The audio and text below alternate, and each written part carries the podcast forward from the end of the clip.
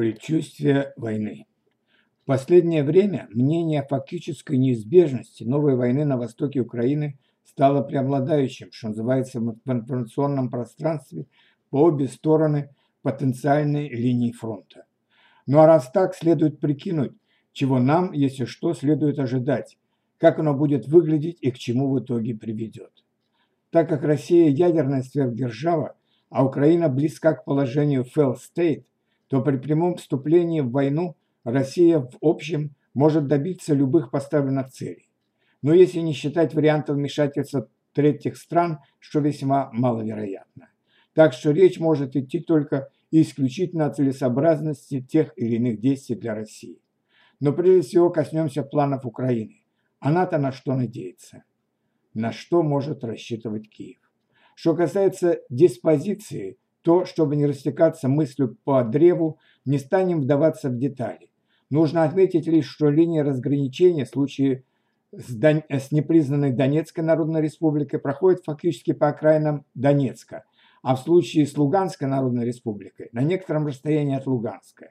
Именно поэтому обстрелы Донецка идут намного более интенсивно, есть возможность нанести больший ущерб и вообще линия разграничения в ДНР существенно горячее.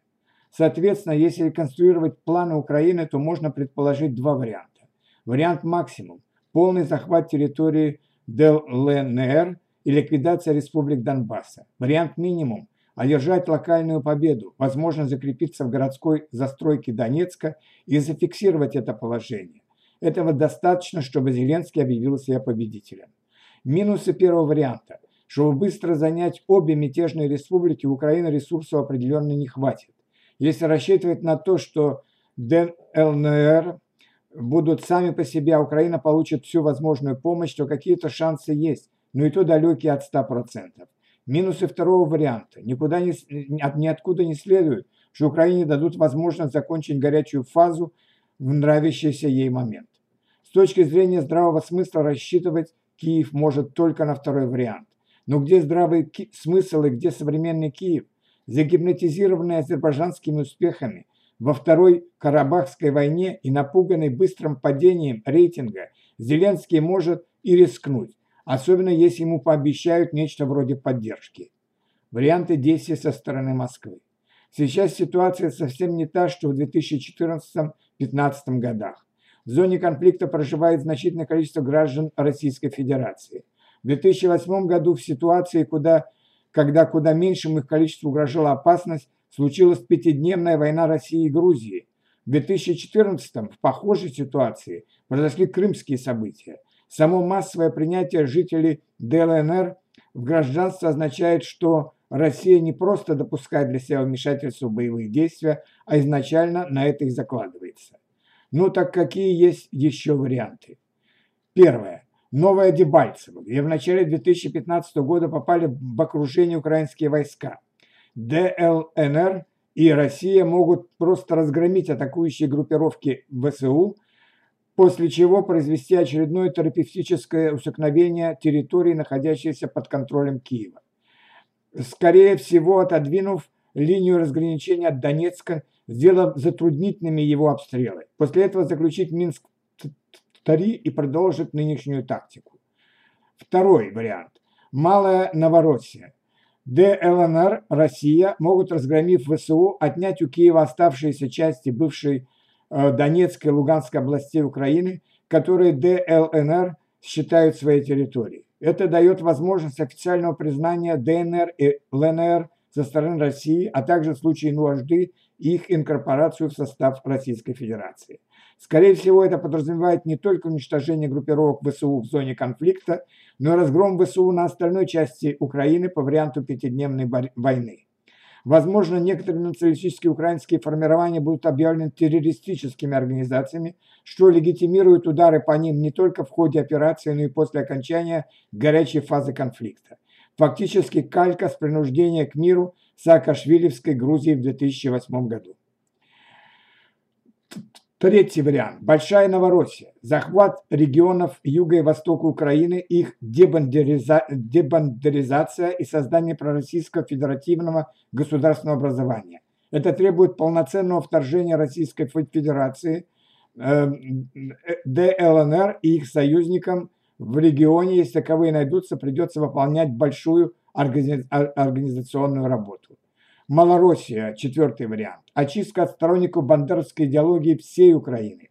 Примерно то же самое, что и в предыдущем варианте, но усилий придется приложить гораздо больше. Разберем плюсы и минусы каждого из этих сценариев. Новое Дебальцево. Этот минимальный вариант не требует даже обязательного вмешательства Российской Федерации, хотя и не исключает его. Минус его в том, что его реализация принципиально ситуацию не меняет. Кроме того, получается, что гибель граждан Российской Федерации остается, остается относительно безнаказанной, исполнители уничтожены, но центр принятия решений не особенно пострадал. В общем-то, такой вариант для Киева не так, чтобы неприемлем. Не победа, конечно, но Зеленский получает возможность выступить героем, спасшим Украину от уничтожения, так как, разумеется, будет объявлено, что это Россия в очередной раз напала. Если же вдребезги разбить ВСУ, то задействованные силы результат выглядят слегка несоразмерными. Получается, что с помощью России удалось достичь лишь примерно того же, что в 2015 сделали только вооруженные силы ДЛНР. Развиваются события при этом примерно как во времена, как во время боев за, за Дебальцево в 2015 -м. ВСУ выдыхается, наткнувшись на серьезную оборону, купленные у, Тар, у Турции беспилотники в условиях мощного противодействия сил РЭП себя особенно не проявляют.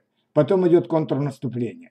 Разумеется, вводятся некоторые санкции против России, но на общем фоне они не так уж и заметны, и вообще в международной политике все идет примерно так, как шло и без того.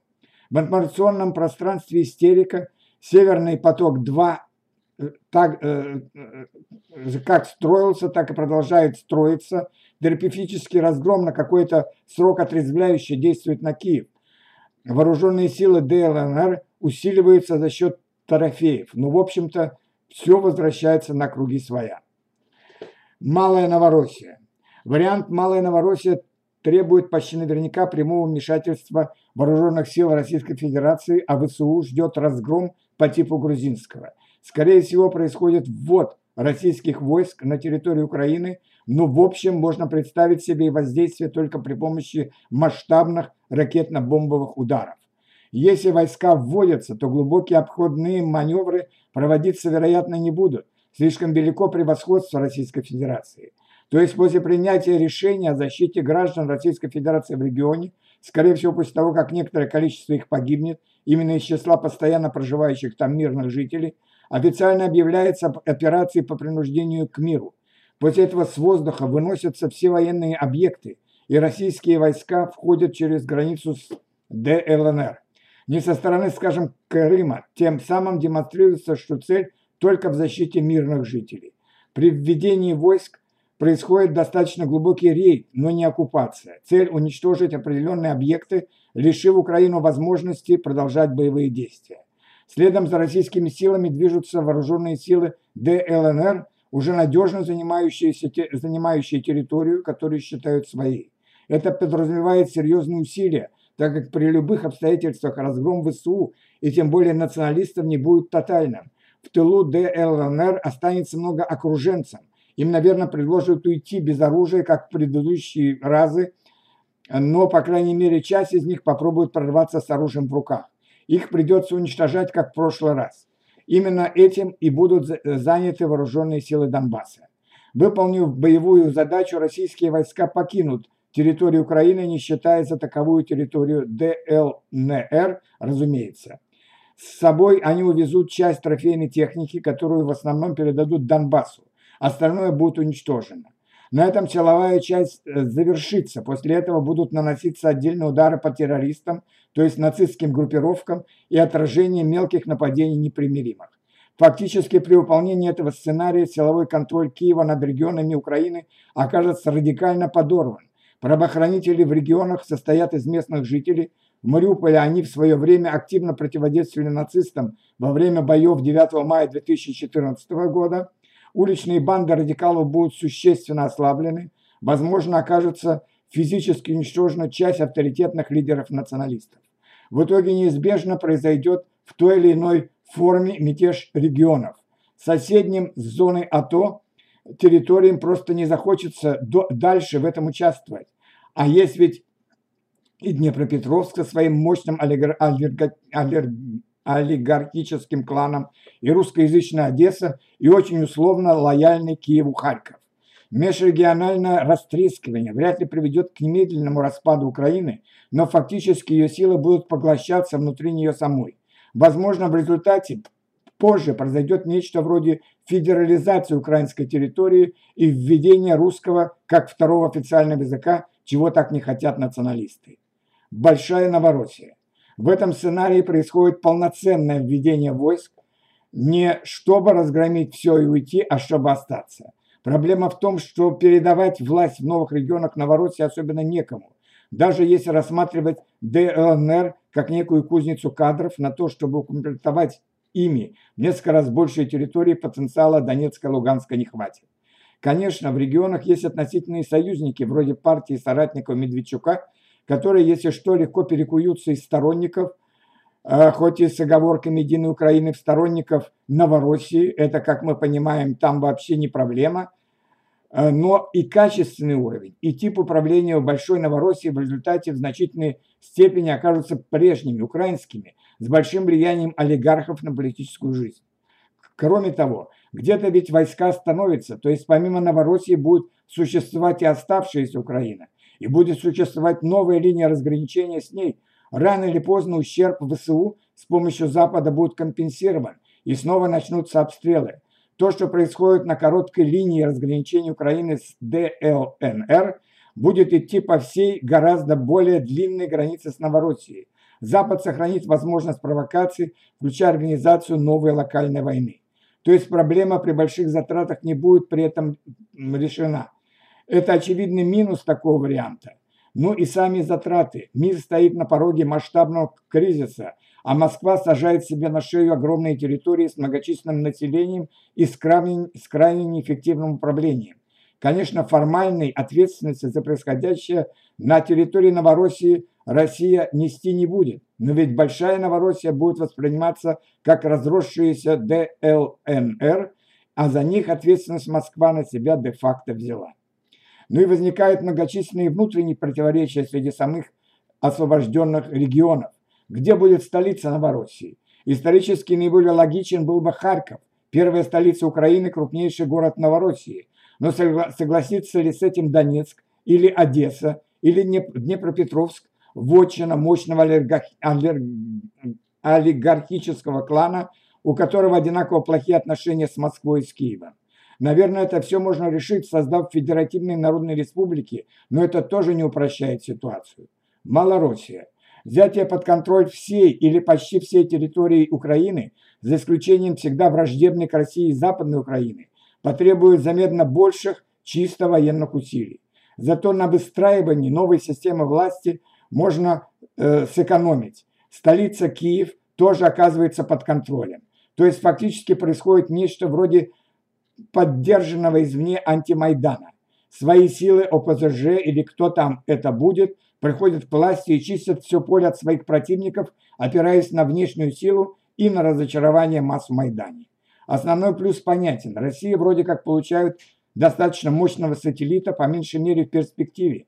Основной минус тоже понятен. ОПЗЖ – это измельчавший потомок партии регионов Януковича. Конечно, от самых наглых перевертышей она избавилась, но далеко не ото всех. Маловероятно, что из нее удастся радикально вытравить многовекторность.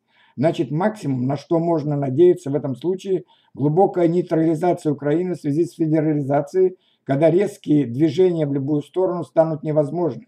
Это же понизит и эффективность управления, скажем, проводить масштабные экономические проекты в такой ситуации, когда нужно договариваться со всеми регионами, задействованными в них, а то и вообще со всеми, будет по факту невозможно.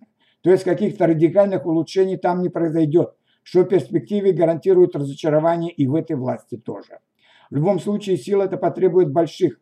Рынок Украины в связи с крайней бедностью ценности особо не представляет, а вот на свой рынок украинских производителей России придется впустить. Так как веры им нет и еще долго не будет, фактически придется долго придумывать, чтобы этакое в меру бесполезно для ЕАЭС э, э, им можно поручить производить. Что нужно учитывать? Вот такие четыре сценария. При, при оценке вероятности их реализации нужно учитывать несколько важных факторов. Первое. Нонича не то, что давича. Сейчас не 20 век, когда фактически в Европе шла позиционная борьба, и России ну, нужно было стремиться держать центральные державы Антанту, Гитлера, НАТО подальше от жизненно важных центров страны. Сейчас, чтобы угрожать Западу неприемлемым ущербом, нет необходимости иметь плацдармы, выдвинутые как можно ближе к Атлантическому океану. Ядерный удар можно нанести с любого расстояния, поэтому контролировать территорию Украины особой военной нужды нет. Ну не помешало бы, но можно и обойтись. Второе. Нынешний извод холодной войны опять-таки не то, что было в 20 веке. Маловероятно, что он продлится особенно долго. Положение в мире уж очень неустойчиво. Практически наверняка мир очень скоро сорвется в тяжелейший кризис, и в первую очередь в него сорвутся США. Во многом это уже произошло. То есть длительной позиционной борьбы не предвидится. Еще и по этой причине России нет смысла активно бороться за Украину. Ресурсы потребуются в кризис, а нормализовать ситуацию на Украине до его начала вряд ли удастся. Рациональнее подождать исхода кризиса и уже потом взять под контроль Украину. Но если она вообще того стоит. Третье. В сумме пункты 1 и 2 приводят к тому, что основная стратегия на украинском направлении, которую, очевидно, будет исповедовать Россия, экономия сил. В идеале Украине ну, нужно было бы сидеть ровно и не делать ничего. Это именно то, чего от нее Россия с 2013 года пытается добиться. Все действия по возвращению Крыма или по моральной и материальной поддержке Донецкой и Луганской народных республик включительно были вызваны вовсе не желанием вмешаться в ситуацию на, на Украине, а напротив, желанием не вмешиваться в нее. Поэтому, скорее всего, и сейчас Россия будет действовать, исходя из принципа экономии сил. Грубо говоря, вынудят Россию захватить Украину, ну что же делать, она ее захватит но до последнего будут стараться увильнуть от этого. Чего ожидать в реальности? Значит, для России идеальный вариант, если бы ничего не происходило. Значит, курили бы Минск дальше, Украина бы по традиции саботировала принятие изменений в законодательство, периодически шли бы какие-то обстрелы, иногда ответка на них, но в общем все бы так и продолжалось годами. Обстрелы неприятно, но это уже не война, а образ жизни такой как в Израиле и Палестине, если, конечно, они не набирают вдруг интенсивности 2014 года. Если же война начинается, то наилучшим был бы наименее напряженный сценарий один – новое Дебальцево, вмешательство Российской Федерации либо нет вовсе, либо оно минимальное. Если приходится вмешаться по-крупному, то Россия предпочла бы ограничиться вариантом 2 – Малая Новороссия. Он открывает возможность хоть официального признания ДНР и ЛНР хоть их инкорпорирование в состав Российской Федерации. При этом Украина занята сам, э, сама собой. Отношения с Западом портятся, но меньше, чем могли бы. 19%, 90% вероятности, что реализуется какой-то из этих двух вариантов. Соотношение шансов на реализацию сценариев 1 и 2 неизвестно, так как зависит от серьезности намерений Киева и тех, кто за ним стоит. А это не слишком предсказуемо за сомнительной адекватности и Киева, и Вашингтона – Грубо говоря, мы не можем знать, чего в итоге потребуют голоса в головах Байдена и Зеленского. Что касается сценариев 3 и 4, то тут, похоже, как ни странно, больше шансов на вариант 4 Малороссия. Просто потому, что он автоматически реализуется в случае большой войны на Украине. Если спровоцированное межрегиональное растрескивание приведет к смене власти в Киеве на условно пророссийскую, то так ведь оно и получится. Напомню, что в этом сценарии у нас э, ВСУ разгромлены, нацистские радикалы тоже понесли тяжелый урон. То есть все партии на радикалов опирающиеся также ослабли. А вот ОПЗЖ и связанные с ней силы слабее не стали. Могут они в такой ситуации попробовать взять Киев? Не, не исключено. В связи с непопулярностью нынешней власти она может рухнуть достаточно легко. Тут, мож, тут стоит помнить историю руины, когда победоносная королевская армия атаковала, даже не левобережье, все было тихо. Но после первой же серьезной неудачи э, в ноябре 1663 года король Ян II Казимир и войска гетмана Павла Тетери за 130-тысячной армией начали вторжение на левобережье. Левобережные города без боя сдавались правобережным казакам – их полковник Иван Багун оставлял в этих э, городах небольшие польские гарнизоны. В январе 1664 года армия польского короля безуспешно штурмует Глухов. В этот момент его побережье восстало, а польские гарнизоны были уничтожены. Тем временем крупное восстание началось на правобережье. Восставшие старшины разгромили польские гарнизоны в Ставицах, Белой Церкви и других городах. Армия Яна Казимира, преследуемая войсками князя Рамадановского и гетмана Брюховецкого, начала отступление. Компания, обещавшая стать блистательной победой короля, превратилась в полный разгром. Так может выйти сейчас. На этом мы закладываем оставшиеся 10% вероятности. В случае внезапного падения Киева в пользу антимандеевских сил бандеровцы могут проиграть довольно быстро. Вот и сценарий Малороссия. Если все же возникнет некое равновесие сил, то может реализоваться и большая Новороссия с разделением нынешней Украины. Вот где-то такие варианты. Я бы сказал, что вероятность сценария новая Дебальцево и Малая Новороссия соотносятся как один к одному, а что-либо более масштабное намного менее вероятно. А если вмешается Запад? Ну и, разумеется, представить себе вмешательство Запада в события невозможно. Если бы он хотел начать войну, то о, уже бы начал повод в виде Украины ему ни к чему. Так что мы, так мы пришли к выводу, что США выгодно, выгодны или локальные войны, или есть некоторый смысл попытать счастье в большой войне. Но при этом перепрыгнуть с уровня локальной войны на уровень большой невозможно. Последнее требует очень тщательной подготовки, на это нужно закладываться с самого начала. Россия же может наращивать уровень эскалации постепенно. Эта постепенность дает возможность более-менее спокойно подготовиться к европейской войне в более-менее любой момент. Вывод. При локальной войне США не могут позволить себе идти на обострение. Когда возникает риск перехода локальной войны в ограниченную, они вынуждены будут сдать назад. Конечно, не всегда это возможно по соображениям потери лица, но если дать им шанс сбежать, сбежать без этого США сбегут. Одним словом, вероятность вступления в войну кого-то еще несущественно. Да и для Украины превратиться в еще один Вьетнам с разорением всей страны вряд ли приятная перспектива, как бы они ни хотели помощи Запада и прежде всего Америки. Последствия для отношений с Западом. Ну а что касается последствий для отношений с Западом, то подозреваю, они не будут особенно серьезными. Просто потому, что отношения, кроме как по Северному потоку-2, и так разорваны. Остается только войну объявить, а это, как мы уже выяснили, маловероятно. При этом от э, Северного потока-2 Германия не собирается отказываться.